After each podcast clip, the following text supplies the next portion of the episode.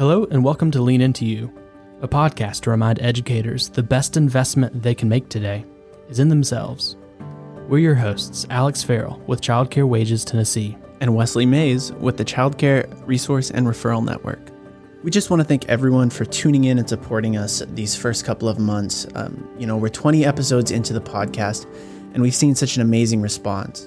We've had over 3,000 downloads in 23 different countries, and we certainly couldn't have done that with, without all of the support of you and our amazing audience. And today's going to be a little bit different. We actually don't have an episode for you. Um, in fact, we're actually going to take a little bit of a break from Lean Into You, uh, about a month or so.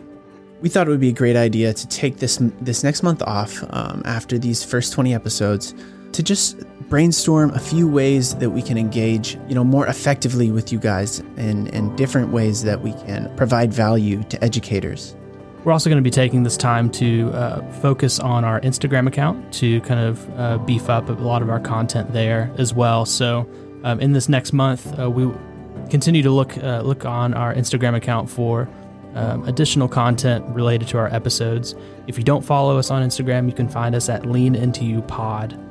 Also, another thing that we want to do is just to give, honestly, give um, our audience time to catch up with our content. We've been producing uh, an episode every week, and we know that um, 30 minutes a week could be uh, a little daunting for people to listen to. So we, we thought it would be a great idea to give ourselves a breather, but also uh, give um, give you, our audience, um, time to just catch up with the content that we've produced up to this point. We'd also love to hear your ideas on self care, on you know what you do to get yourself through the day.